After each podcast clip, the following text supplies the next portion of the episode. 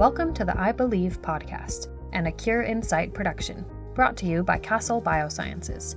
I'm your host, Danae Peterson, a fellow ocular melanoma survivor. Here on the podcast, we'll be sharing information and insights on treatments, research, and living with ocular melanoma. Castle Biosciences tests are designed to provide clinicians precise and personalized tumor information for the benefit of patient care. If you would like more information about how CASEL is transforming the treatment of eye cancer, visit CASELTestInfo.com. Hello, everybody, and welcome to another enlightening episode of our series here at A Cure in Sight, our webinar page, where our mission is to empower cancer patients through advocacy and information and to shine a light on ocular melanoma. I'm your host, Danae Peterson, and it is an absolute pleasure to have you guys join us live today. Before we dive into today's conversation, I just want to extend a heartfelt thank you to our listeners for your continued support. Your likes, your shares, your comments not only help us grow, but they also spread vital information to those who need it the most. And if you're new here, please remember that this episode is part of a larger playlist that is packed with valuable insights and stories, all linked below for you to have easy access if you're watching on our YouTube channel. So if you find any of today's discussion and presentation helpful, please consider supporting us by subscribing and engaging with our content. Now I'm going to introduce today's distinguished guest. Dr. Dorothy Hitchmoth is a member of the Ocular Wellness and Nutrition Society, and I am fortunate to have crossed paths with them on social media. And she's here to give us a presentation about just how the impact, or what kind of an impact your nutrition and your overall wellness can have on your eyesight. So Dr. Hitchmoth, if you want to go ahead and take it away, I'm going to turn the time over to you. Thank you. I'm super excited to be here. You know, I am definitely an evangelist when it comes to prevention of vision loss, as you can see here from my slide, but I will also share that prevention of vision loss is our mission, and that is across the very front windows of my office. So we really mean that here. And if I can do anything today to give anyone any information about how to save their vision, which we know also can save life, I will feel really privileged and happy. So I'm going to really go through some basics when it comes to taking care of your eyes and understanding the importance of eye care. I know many in the audience actually have ocular melanoma, so you need not be convinced for sure. And we're going to get started here with my slides. If you give me just one sec, I want to make sure our audience knows that today, together, we're going to be exploring the role that nutrition plays in our overall health and how making informed choices about what we eat can be a powerful tool in the fight against cancer and also, like you said, vision loss. So without further ado, if you do have questions, please make sure to drop them in the Q&A, drop them in the chat, and we will be getting to those questions in about the last 10-15 minutes of the hour. Yes, and I love questions. I feel like the best discussions often come at the end of these presentations. So thank you very much. If you want to learn a little bit more about me, you can go to my website, drdorothy.org. And you know, I always make an effort to do some sort of dedication when I do lectures that are near and dear to me. And so I didn't think I would get choked up, but I am.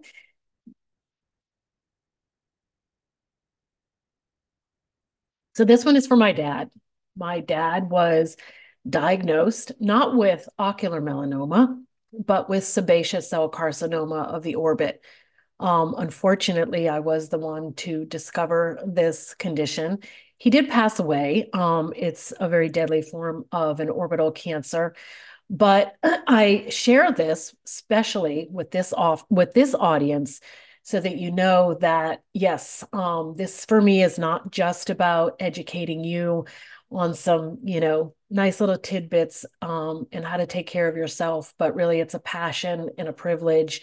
And I'm glad that you're all here to have a discussion with me today. So my dad was Bill, and he was quite the guy. So I'm sure he would be proud that I am sharing information today. Okay, yes, here's my disclaimer. The information in this presentation is general. Be sure to see your doctor or your eye doctor for individual advice, but I will answer as many questions as possible in detail. This podcast is a collaboration between the Ocular Wellness and Nutrition Society and your wonderful organization, A Cure in Sight. Our missions, I think, are very similar and aligned.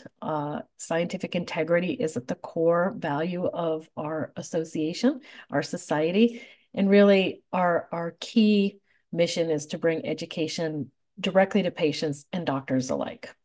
So my objective, my goal today is that you will learn something new, and even more importantly, that you'll help me evangelize the importance of regular eye care, how to avoid vision loss, and what we learn about our health from the eyes. Many of you may know that eye doctors, we see patients of all ages. I would say especially your local docs. Many doctors of optometry especially see patients of all ages and throughout their lifetime. And really, we are in the business of helping people see better and maintain their vision.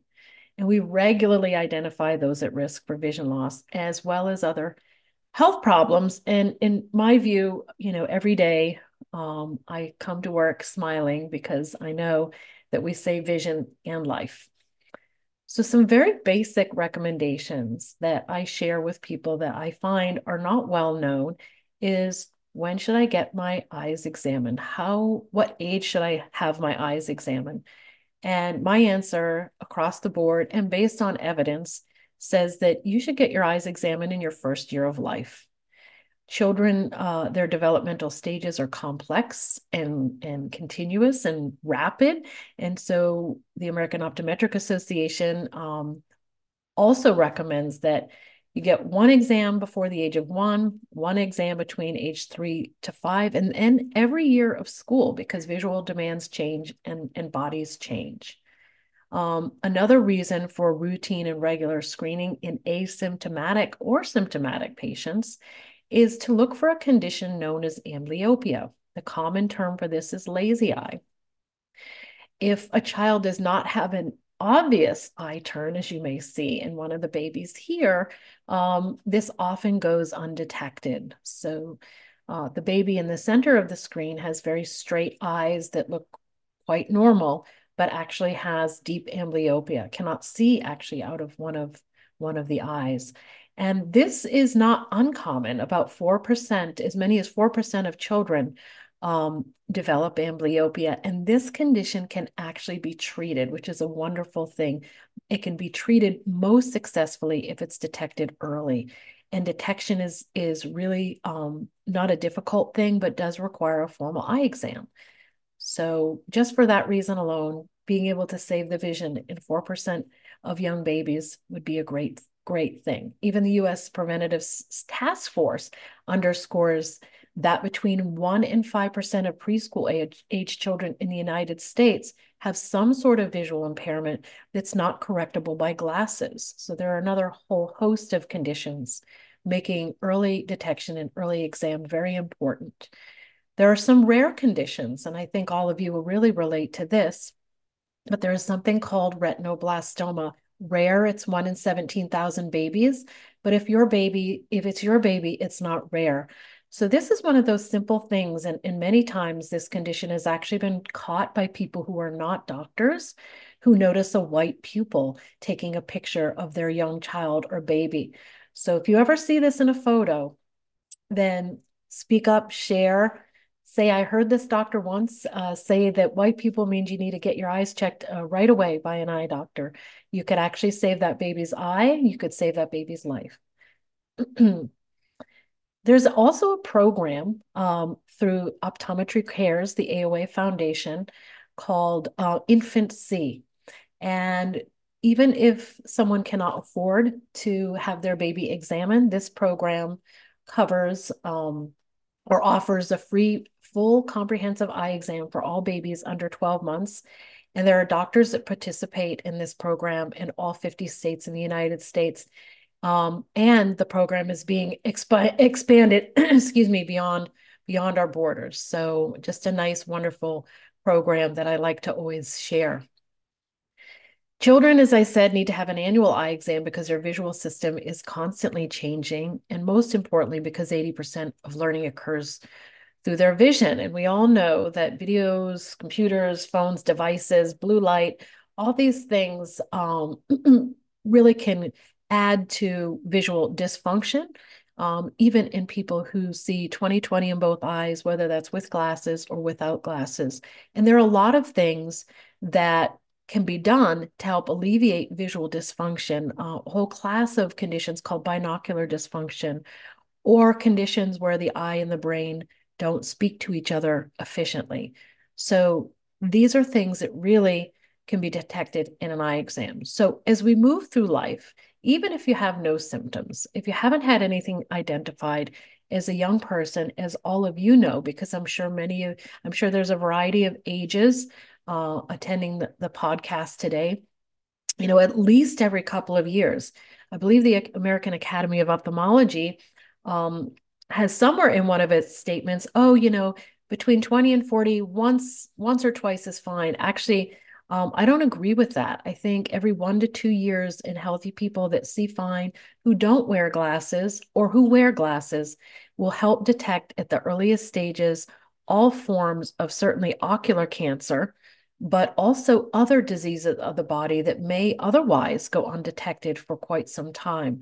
The eye is just a beautiful organ that is rich in biomarkers, and it has two little holes in it called the pupil, and we can really see so many things through that pupil. I do encourage people to see their eye doctor because screenings actually don't catch all problems. They're great. I never discourage triage or a screening, but really we have some amazing equipment. There have been so many innovations over the years, and why not, take advantage of all of the instrumentation that's available?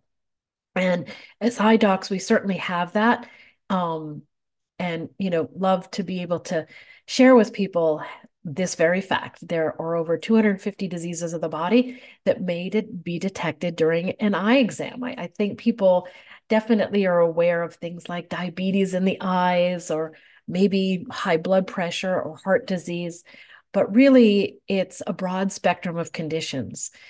Even UnitedHealth, with a health insurance company, was able to gather up data, and this is a very broad study that they did, that showed that the eye doctor, out of all the doctors that submit claims, is the first to diagnose body disease in 5 out of 100 patients. So that's actually quite a lot. And so that's just another reason to have your eyes examined.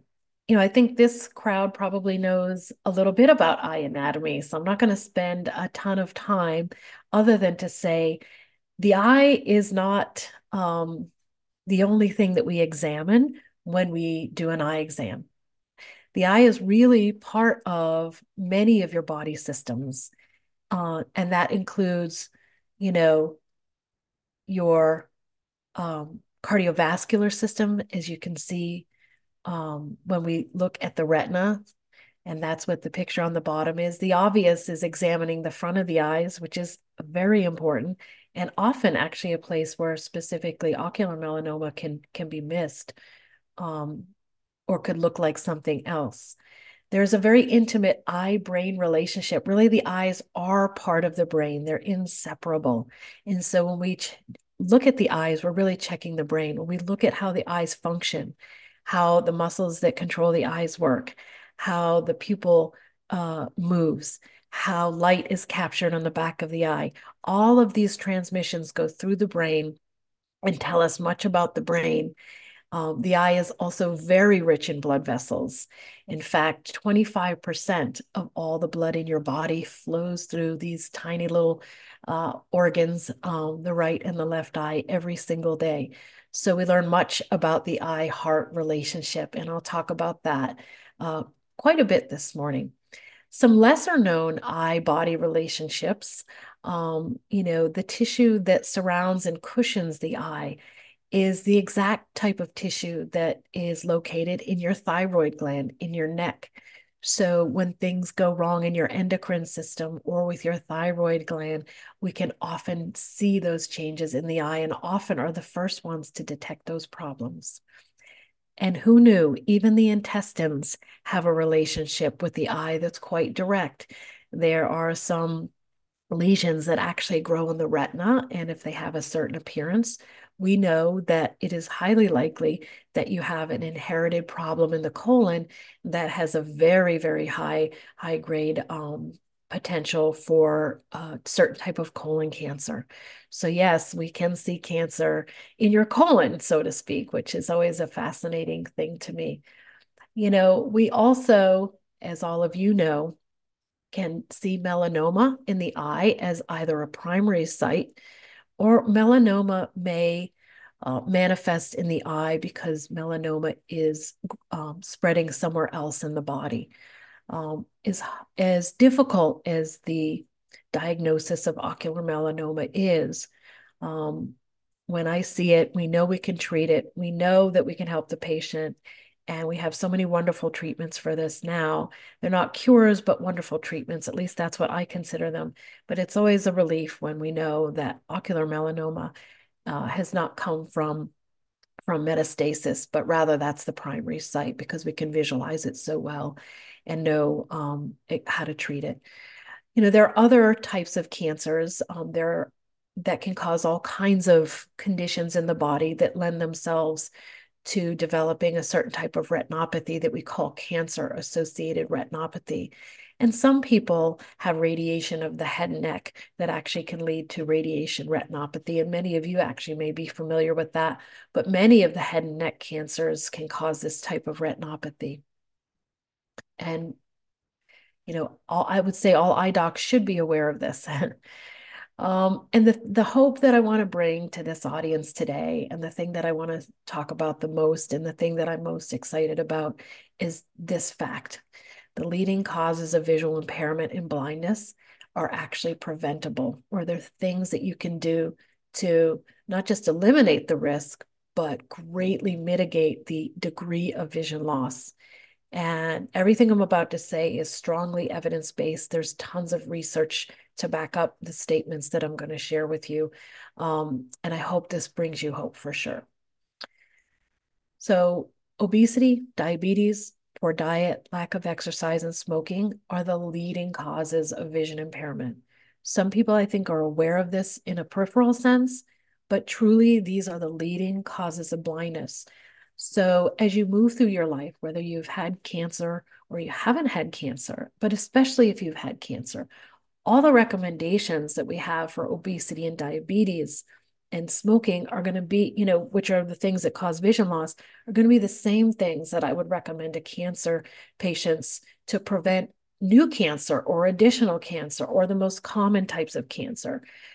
Just because you've had cancer once doesn't mean you can't have cancer again. And, you know, that sounds negative, but we have a chance. We have a fighting chance if we do the right thing and take it seriously and really dig down as a society and as individuals and seek out that information. You know, the numbers right now are staggering. And so I can't sit around and do nothing and not talk about this. The total number of people with diabetes, 40 million. When you pull everybody in that has hyperinsulinemia or pre-diabetes, it's about 88 million.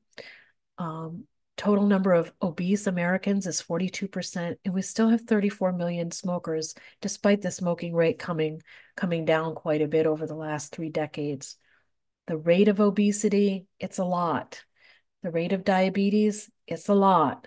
The rate of smoking, still too much. So those are the 3 things that I talk about a lot to other audiences, and they apply, of course, to any of you as well, depending on your genetics and where you live and your lifestyle. So why should I get my eyes examined? Well, because the rate of blindness is increasing, largely because of the conditions that I just mentioned. So I like to talk a lot about, you know, who gets diabetes. I think there's a lot of misinformation about this, or misunderstanding or misconceptions culturally, you know, that diabetes is a condition of older people or overweight people, but not necessarily. Weight plays a role in a lot of cases, in many cases, but not all cases. So the CDC has been very specific in promoting the things that you need to think about if you're not sure if you're at risk for diabetes. Are you over 45? Are you overweight? If you have a sibling that has type 2 diabetes, I have a brother diagnosed at 45. He's now in his 50s. So that is a big risk factor. Primary relative is a big risk factor. If you're not physically active, if you gave birth to a baby that weighed more than 9 pounds, if you had diabetes while you were pregnant, these are salient risk factors that everybody should be aware of as they walk through their life.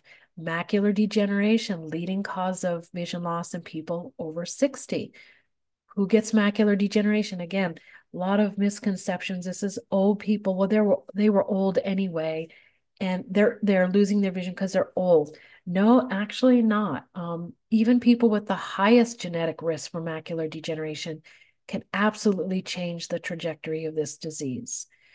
Smoking is the single biggest fuel that you can throw on the fire of macular degeneration. It's an imperative that people quit if they have a family history of this.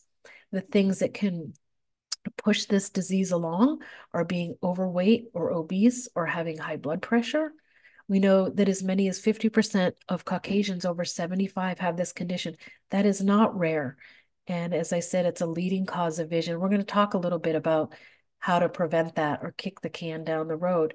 Glaucoma, likewise, everybody sort of knows, if they know, glaucoma is associated with pressure in the eye. Well, you can have very normal pressure in the eye. So even if you have normal pressure, you can still develop glaucoma, which is why getting a relationship with an eye doctor over time is important, so they can see changes in your eye over time from a baseline, because that's the best way to diagnose glaucoma.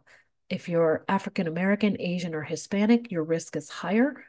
By ethnicity, if you have a family history of glaucoma, your risk is higher. The most common type of glaucoma, or normal pressure glaucoma, can be caused by other risk factors such as diabetes, heart disease, high blood pressure, sickle cell anemia. If you have super thin corneas, or if you've had trauma to your eye before, these are all associated risk factors. So glaucoma, of course, and macular degeneration and diabetes are all things that we are on high alert about when you come to get your eyes checked. Diabetic retinopathy, a very common cause of vision loss, can be completely avoided, and vision loss from this can be completely avoided if you treat your diabetes aggressively by controlling your blood sugar, your blood pressure, your cholesterol, quitting smoking, and just having a general awareness of what your risks are, so that if you're at risk and you know that, you get checked, and you get checked often, and you really force your doc to have a conversation. You know, one of the things that I don't like is when someone is told they have pre-diabetes, and they're not really given enough information at that moment to understand that if they don't get very aggressive and do all the preventative measures that are available, that they will get diabetes, and that they can actually reverse or prevent the full-blown disease.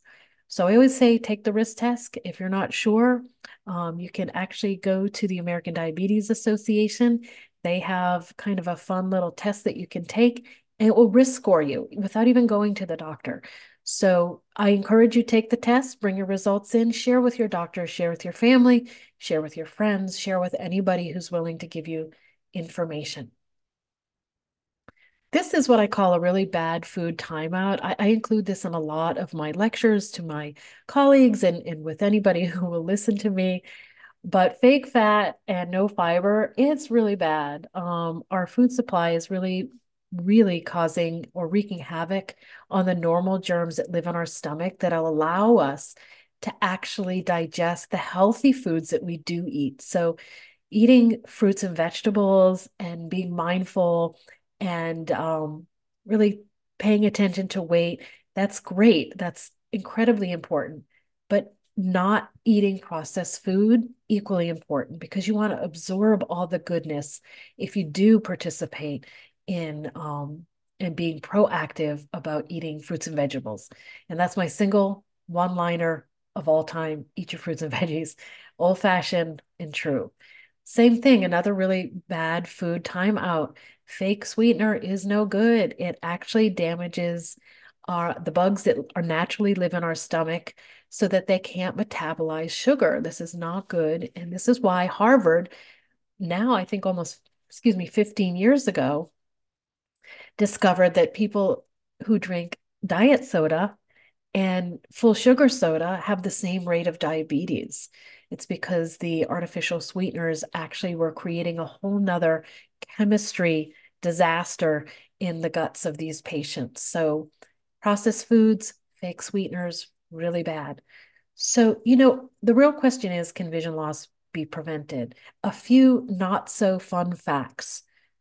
90% of blindness caused by diabetes is preventable. Just, you know, really think about that. A person with a BMI of greater than 30 is 2.5 times more likely to develop macular degeneration than a person with a lower BMI. Smoking increases a person's chances of developing AMD by 2 to 5-fold. Also cancer. Everything that I'm going through here for all these eye conditions are also associated with massively increased rates of cancer. And one thing I'm not going to talk about, but also Alzheimer's, and dementia. So eating healthy to prevent cancer actually helps prevent vision loss. Now you could flip that around and say, you know, eating healthy to prevent vision loss also helps prevent cancer. But, you know, our body is one body. And so in a few minutes, you'll understand why I'm so passionate about a holistic approach to prevention. So people with diets that are elevated in fat, cholesterol, or high glycemic index foods and low in antioxidants and low in green leafy vegetables are much more likely to get, again, all three of the leading causes of blindness, but also cancer and dementia. High blood pressure, no good. There are actually eye vitamins that can help slow the prevention of macular degeneration in up to 25% of people, just according to the now very famous age-related eye disease study. There are additional nutrients that have since been discovered broadly that we talk about and can add into that.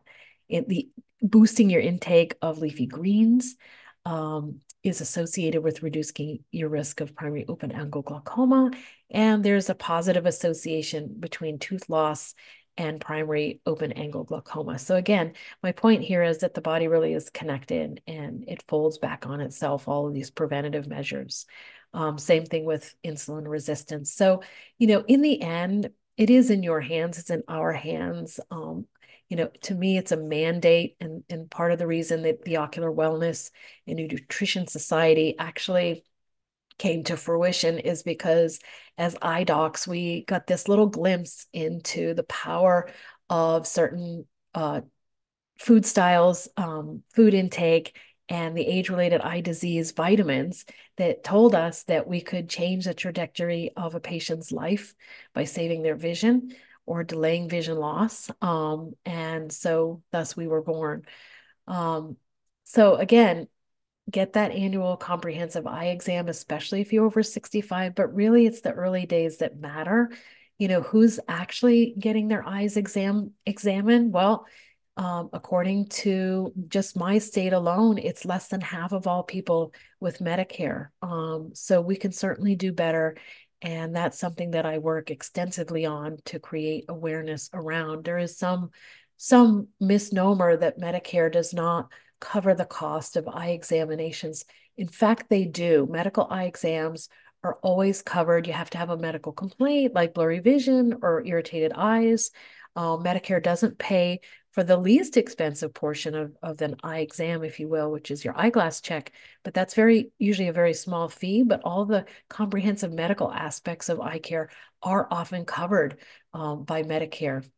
And that includes Medicare Advantage plans. So, you know, that's an old misnomer that I keep trying to correct over and over again so that people don't hesitate to get the care that they need.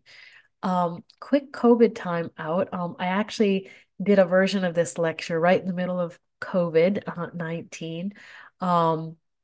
And I will say that we are still in a backlog in medicine. So people are still not getting the eye care that they need, especially in rural areas like where I live, because of the COVID pandemic. So I'm really, really happy that we're coming out and have passed the COVID-19 pandemic. But I will say that we're still feeling the residuals of this. And don't forget to, catch up on your eye exams if there's been a delay because of the pandemic. And do all of those things that we know are good to do to prevent upper respiratory infection. That is part of prevention as well. In the early part of the century, even in the United States, infectious disease was still a leading killer and was 100% preventable. And so the basics like hand washing are really important. And yes, we can even see signs of the COVID-19 vaccine in the retina. So again, here we have the eye acting as a very important organ for detection. So in the end, I always share with my patients and anybody else who will listen that the father of medicine himself said, "Let food be thy medicine and medicine be thy food." I really try to live by that and share that. The Mediterranean diet is a practical miracle. And if I could encapsulate one bit of advice, it is to really understand and learn what is the traditional Mediterranean diet really mean, and what are those foods, and what is the lifestyle? Because this is the single most studied diet in the world, as all of you may know, and you can kick cancer, prevent cancer, obesity, diabetes, macular degeneration, mitigate glaucoma, dementia, Alzheimer's, all have been either delayed or eliminated in people that really strictly adhere to the Mediterranean diet. So much so that even the Harvard Radcliffe Institute is looking for ways to help people understand what does that really mean and what is in the diet, because we know it's not pizza and pasta. So power foods, micronutrient, dietary recommendations, and healthy lifestyle risk factor modifications are the same, not just for the Ocular Wellness and Nutrition Society, but for the CDC, the American Heart Association, and on and on and on. We all are really providing the same type of education. The problem is it's not reaching patients. And if it is reaching patients, we're still not doing a good enough job about what that really means and what it means to eat healthy, or people are not able to get access to healthy foods, or they can't afford healthy foods. There are lots of reasons, but I know we can do better, but education is the start. Yes, we have a diet crisis. Almost everybody in some of the largest studies performed in the United States just simply don't get enough fruits and vegetables in their diet and are woefully short. We talked about the obesity crisis. The sugar consumption in the United States has led to the obesity crisis and the diabetes crisis. And so being aware of what's in your food, immensely important. And that could be a great place to start. Is there sugar in this can? I would encourage all of you to read anything written by Dr. Robert Lustig, AKA the Sugar Doctor. He helps people understand how to identify sugars added into the food, and even sugars genetically increased in natural foods. So I would encourage you to look at anything he has. We're bombarded by all kinds of crazy things, from medicines to toxic chemicals to all kinds of things. I could talk for hours and hours about what all those things are, but just the awareness that there are a lot of things that can lead to all these bad things that we like to talk about in medicine. I love Dr. Michael Greger, How Not to Die. He's my favorite vegan. I am not a vegan, but he really talks about and makes simple how to incorporate fruits and vegetables in your life. The future, I think, is hopeful. I think we're going to learn a lot more. We'll learn a lot more about general recommendations. We'll start to hear things about a term called ultra prevention, and that is very, very hopeful. I did share some of the top rated health apps here. I'm not going to talk much about these. I'm happy to share a copy of this presentation. So watch for symptoms and signs, but don't forget, get your eyes examined, even in the absence of any visual symptoms, but the ones that you really want to pay attention to most: blurry vision, change in vision, distortion of vision, flashes of light in your vision, floaters, eye pain, eye redness, anything else new. And always be safe rather than sorry. It's always better to get checked and try to not guess otherwise. So in my practice, yes, we encourage a heart-healthy diet, plant-based foods, fruits, nuts, healthy fats, exercise. Easy to say, reduce your stress. I have trouble with that. Sleep is king. Sleep actually helps you maintain a normal BMI and lower your blood pressure. Get rid of the sugars and the fats, wear your sunglasses, wear blue blockers, supplement if the diet is poor, and never smoke. So we do go through all of these things at every comprehensive visit in my office. And then we really drill down to specific recommendations for individual patients, even though I'm an eye doc. So, let me see here. There are even some cool eye foods books that have been published. And here are a couple of my favorites. And please multiply the power of anything you've learned here today. Parents and grandparents can help if you have children or grandchildren. Share your diagnoses if you have a cancer diagnosis, ocular melanoma. Make sure your children and grandchildren don't smoke. Start talking about how to eat healthy, get off those devices, and share the pathway to health. Yeah. It's really, the future is bright, and you know, as they say, a pound is of cure is, and it's never too early. And prevention is the mission in my practice. This quote is from the oldest Chinese medical text, and it says, "Superior doctors prevent the disease, mediocre doctors treat the disease before evident, and inferior doctors treat the full-blown disease." So I know who I want to be on that list. And this is how you can get a hold of me if you have questions. Thank you for your attention. I hope this is very high level and basic, but I hope it was helpful. And I'm happy to answer any questions. I see there's a couple in the Q&A there. Wonderful. So Dr. Hitchmoth, could you head back to the slides where you shared a couple of the ocular nutrition books? Let's go back to those. And then do you mind just reading the titles aloud for anyone who's listening instead of watching? Absolutely.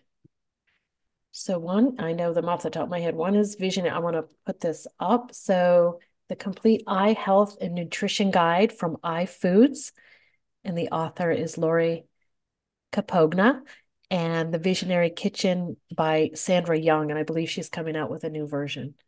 And I see in the question, what was the doctor's name Dorothy talked about with sugar and foods? And that's Robert Lustig, L-U-S-T-I-G, Lustig. And he is a professor emeritus in pediatric endocrinology at UCLA. He's written about 5 books, and I'm one of his groupies, and he's all over the TV, so easy to find. So there's this question here from Edith that says, how much do eye exercises recommended in Dr. Bates' book, Better Eyesight Without Glasses, help? Is that a book that you're familiar with? So I am familiar with that book, and there are a whole host of similar books that talk about eye exercises. And so here's my answer to that. There are a lot of people, up to 17% of the population, who have a group of eye disorders. I actually have one of these, that where your eyes don't really work together, where they don't function well together. And so that can lead to, you know, more prescription or less prescription or the wrong prescription that you need. And so if you just happen to be one of those people that falls into that bucket, there are very specific disorders whereby a very specific eye exercises need to be matched up for that to be helpful. What I discourage people from doing is to randomly, you know, go get a book and start doing random eye exercises without seeing a behavioral optometrist first. They specialize in evaluating how your eyes work together. They also specialize in how your brain talks to your eyes, and they will set up an individual program, and they'll reassess and measure and make sure that you're progressing. So thousands of papers written on this particular area, And if you go to your eye doc and they're like, yeah, no, that doesn't work. No, just go to a behavioral optometrist. And there you go. COVD is a great place. And I'm going to guess that's a COVD person, is a great resource to find a doc like that. I actually started out in behavioral pediatric care and ended up just doing geriatric eye care and prevention and wellness. So yeah, I really admire my colleagues. My practice is a question there, is in New London, New Hampshire, rural New London, New Hampshire. Yay, I see a COVD and an OWNS member. Hello. I assume that's one of my colleagues listening to the presentation. So PM me later and tell me what I missed. Wonderful. If there's not any other requests for slides, let's go ahead and bring the slides down so that we can chat for a couple minutes. I have a couple of kind of just specific questions, just keeping in mind our ocular melanoma community as a whole. Let's see. I think you're going to have to go to the Zoom page and hit stop share. Oh, yes. Hold on one second. There we go. That's okay. We'll see your wonderful background. Yes. Okay. So for the population of patients who we are currently living with ocular melanoma, whether it's that we've been treated in some fashion or another, well, that's where most of the patients who are going to be listening, that's where they live. So when we experience things like glaucoma or retinopathy, it's usually due to the treatment. So you mentioned a lot of times, various times really throughout the presentation, that these kinds of conditions can be preventable. If you have radiation weighing in, do you still, would you still agree that it's still somewhat preventable or entirely preventable to experience some of those more acutely as side effects of radiation if you are more careful with your nutrition, I guess is my question. So here's my answer to that. A healthy body is always going to fare better than an unhealthy body. So yes, you can suffer some, you know, really terrible and devastating effects from some of the treatments in your journey to maintain your life or your vision. But being as healthy as you can possibly be otherwise is critical. So one thing that, you know, I can share is that the patients, and I've seen many, many with ocular melanoma and other cancers. I was actually on a head and neck cancer floor for many years in a hospital. And the patients that did the best, who survived, who had the best outcomes, were those that had already adopted healthy lifestyles. And having said that, even those that decided in the middle of their illness to change course did better. You know, I've seen lots of head and neck cancer patients quit smoking. And within a month, they're feeling better, their head is clearer, they can breathe better. And, you know, no matter where they are in their life, because of whatever's going on, their life can be better. I think that's such a powerful way to put it, that a healthy body is always going to fare better, like in general. And that really is, I think, maybe just something that we as cancer patients living with this, living with maybe the threat of metastases at various different risk, you know, prognostications based on where your tumor was located, the size of it, all of those things, that plays a big role in, I think, lessening the anxiety of the patient. I know it has for me personally, and those that I know who are also patients who have taken some sort of lifestyle change into their own hands, it's made a huge difference mm-hmm. in not only their general well-being and their health, but also their emotional well-being and their mental capacity to navigate their diagnosis. And that makes, I mean, it's like you said, it's all interconnected. There's so many layers and so many pieces to how nutrition impacts our everyday life. And it's, you know, it's not just the body functions. The body functions are the ones we can back with science, but the mental health, the emotional health, kind of those pieces too play a huge role in how we feel as people. And yeah, you know, so 100%. And, you know, I always say to my cancer patients, and, you know, I think about this myself or my own family, but, you know, just because you've had cancer once doesn't mean you can't get cancer twice or three times. You know, I see a lot of older patients that have had completely unrelated cancers, right? And so all of those healthy things that we talked about also, you know, mitigate the risk for all types of other cancers. And my hope is that everybody who has ocular melanoma or who's listening and is well enough to be with us here today, you know, has more information and actually a better chance of beating back some of those other cancer risks.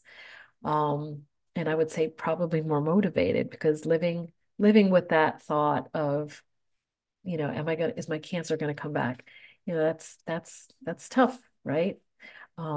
Yeah. And omega-3s are good for the brain. They're good for depression. They're good for worry, and they're good for your retina. So all kinds of good things. Yeah.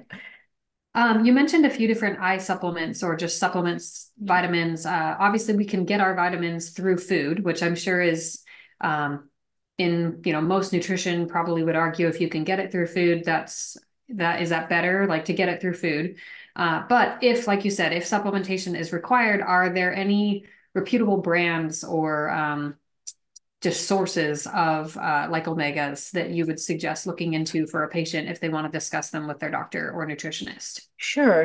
So I don't want to sound like a commercial, but, you know, I have a couple of favorites there. I mean, because this is such a crowded space. So I do get asked this question a lot. I am obsessed for many, many reasons with getting enough omega-3 fatty acid into my personal diet. One of the most wonderful, clean sources that I have ever been able to get is a Carlson's cod liver oil.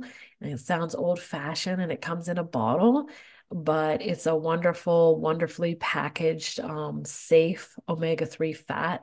It's not in a pill. Nordic Naturals is another omega-3 company that I like very much. Life Extension is a company, does a wonderful, wonderful job with their products.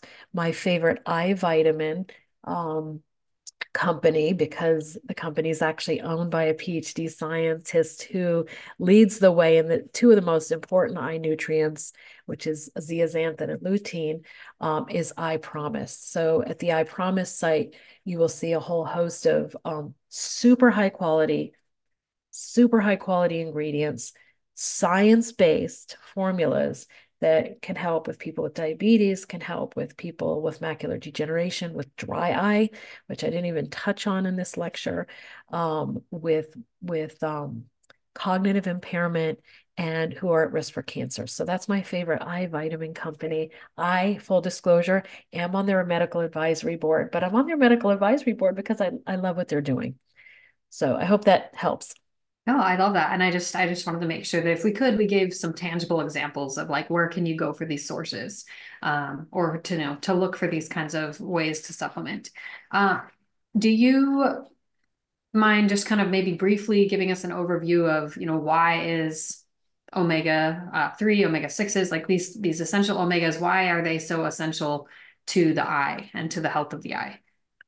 Yeah. So, you know, I said earlier in the lecture that the eye, it's part of the brain. It's just the part of the brain we can see, right? And your brain is really like a big blob of fat, and a huge constituent of that organ, that brain. And to include the back of the eye is omega-3 fats, or that is the food that is needed to feed those two organs in particular, is an overly simplistic way to look at it. But what the research also says is that there's lots of bad outcomes when you don't have a sufficient ratio of omega-3 to 6 fats in your diet. And so, you know, I think most Americans have like a 15-to-1 ratio, 6 to 3. Well, the healthiest is the complete opposite of that. It should be 3 to 1. So what that means is, instead of eating fatty fishes and foods that are naturally high in omega-3s, we've moved over to eating foods and animals in particular, that no longer graze, for example, right? There's really used to be a really high degree of omega-3 fat in our animal meat, and that's been stripped out. So even if you're eating, you know, relatively lean meats, you're still not getting the right omega-3 balance. In the United States, it's gone out of fashion to eat things like sardines and anchovies. My mom is Italian, so for us, this is normal. But my kids are like, ew, yucky, mommy. And I'm like, oh no, you need to eat this. So yeah, very, very important. I could spend a whole hour talking about omega-3s, some of the top omega-3 researches in the world. I've had the privilege to interface. It is hands down irrefutable that we need to incorporate omega-3 fatty acids into our diet such that it's more balanced.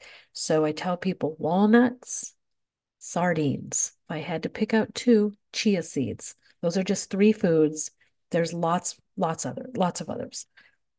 No, that's such a powerful, like, just trio, I think, just to have those three foods to know about. And also like the list of eye supplements, which I'm glad I went to check the Facebook stream because we had that very question came in. It was, can you recommend any supplements? And I'm like, oh, look at that. I read somebody's mind.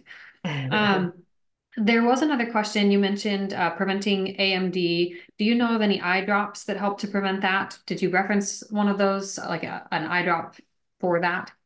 So no, I did not. And the reason for that is, if we had eye drops that could really effectively get all the way to the back of the retina, I think you'd see that in the market now. So if you see something that says it's an eye drop to fix macular degeneration, you might think about running or avoiding that, because we see all the fake stuff too. In fact, there's a huge group of eye docs that share all kinds of social media stuff. It's called ODs on Facebook. It is a closed group rather, but this is how we police what's out there that's not real. There is one type of eye drop that can help with cataracts. There's some good research on that, but really macular degeneration is a blood vessel disease. And it's a disease of the blood vessels in the back of the eye. So feeding your heart and feeding your blood system is how you treat macular degeneration. And in fact, macular degeneration is associated with heart disease. It's a marker for heart disease. So it's a blood vessel problem. You have to treat the blood vessels and think about all the heart healthy foods and recommendations that are put out by the American Heart Association. They're identical for macular degeneration. Such powerful information for sure. This is a little bit of a very specific ocular condition, but this person is asking, have you ever seen an ocular leiomyoma? And do you know if there's any link to diet known in the kind of the clinical research? Ooh, so the answer is yes, and that's rare, but I feel like I collect all the rare things. But again, I was on a head and neck cancer floor for quite a long time. I don't know, but you know, this is a wonderful, you know, there's good and bad about the information highway, as I call it. I know that's like old ladyish to say that, but I'm sure there is. And so if that person sends me a message, and I will use all of the logins and UpToDates. We all docs, well, many docs use UpToDates, and we have special links to the National Eye Institute. And if there's any doc anywhere out there that specifically has information about the genetics of that tumor, right? Because a lot of times it's about treating the genetics or understanding the genetics. I will help them find it. Okay. I will pass that along. And I think that she's listening live. So is the best way to get a hold of you again, your website? Yes. She can reach us directly through the website. Our website actually has a contact form, an email, and a phone number. And that's the Ocular Wellness and Nutrition Society website? So my personal email is drdorothy.org, and that would be the quickest direct route to get to me specifically. But you can also use the ocular... drdorothy.org? Yep, drdorothy, like drdorothy.org. Okay, wonderful. Well, I will pass that on. As we have, you know, just the final listeners, I wanted to give you just a couple of minutes if you want. Do you want to just go ahead and summarize if someone wanted specific information or wanted to share about the Ocular Wellness and Nutrition Society with their physician, their optometrist, and just, you know, suggest that maybe they join it or be a part of what you guys are doing at the Ocular Wellness and Nutrition Society? How would you suggest they kind of give an elevator pitch to their doctor, or, you know, what is that elevator pitch for a doctor who might be listening? Yeah. So thank you for giving me a couple minutes to do that. So I'm very, very proud of the work that the Ocular Wellness and Nutrition Society has been able to accomplish. And we are I would say, non-discriminatory. We have doctors that are OD doctors, so optometrists, ophthalmologists. We have doctors who have PhD in related areas of study. We have education that is a little more detailed than what I provided today, and evidence-based, and we review articles. We have newsletters. We have a website. I feel like we have so much. We have also joined forces with the American Nutrition Association, so you can earn a fellowship in the Ocular Wellness and Nutrition Society. You can also concurrently earn a fellowship, or alternatively earn a fellowship in the American Nutrition Association. So if you're a doctor and you're looking for a group of like-minded, holistic providers to collaborate with, and because we have a variety of different subspecialists, join us. So it's ons.org. Our membership fees are exceedingly low. In fact, because we hold numerous webinars throughout the year, what we call COPE or AMA-approved webinars, the cost of your membership is practically zero because the webinars are available, therefore medical education credit. What else can I tell you? And we think we're just a really nice group of people. We have lots of different areas of expertise. We're always looking for sponsors. We are a nonprofit. So if there's anybody in the audience that would love to support us, we would welcome that support. We run a pretty lean, mean operating machine. So we really, really put almost 100% of all of the funds that we raise towards educating doctors and the public. Wonderful. That does it. Well, I love that. And I'm so grateful that I came in contact with your organization and with the mission that you guys have, and that you were willing to give our audience this presentation. The feedback that I've got so far is just that this has been immensely informative, and also just really interesting to learn about, to learn some of the different avenues of information and the different kind of realms within diet and nutrition that are within our control, and that we have power over as patients, to, you know, to influence our outcomes, to influence our vision, and how well we're able to maintain healthy eyes and a healthy body. So thank you so much for coming and for honoring us with your presentation.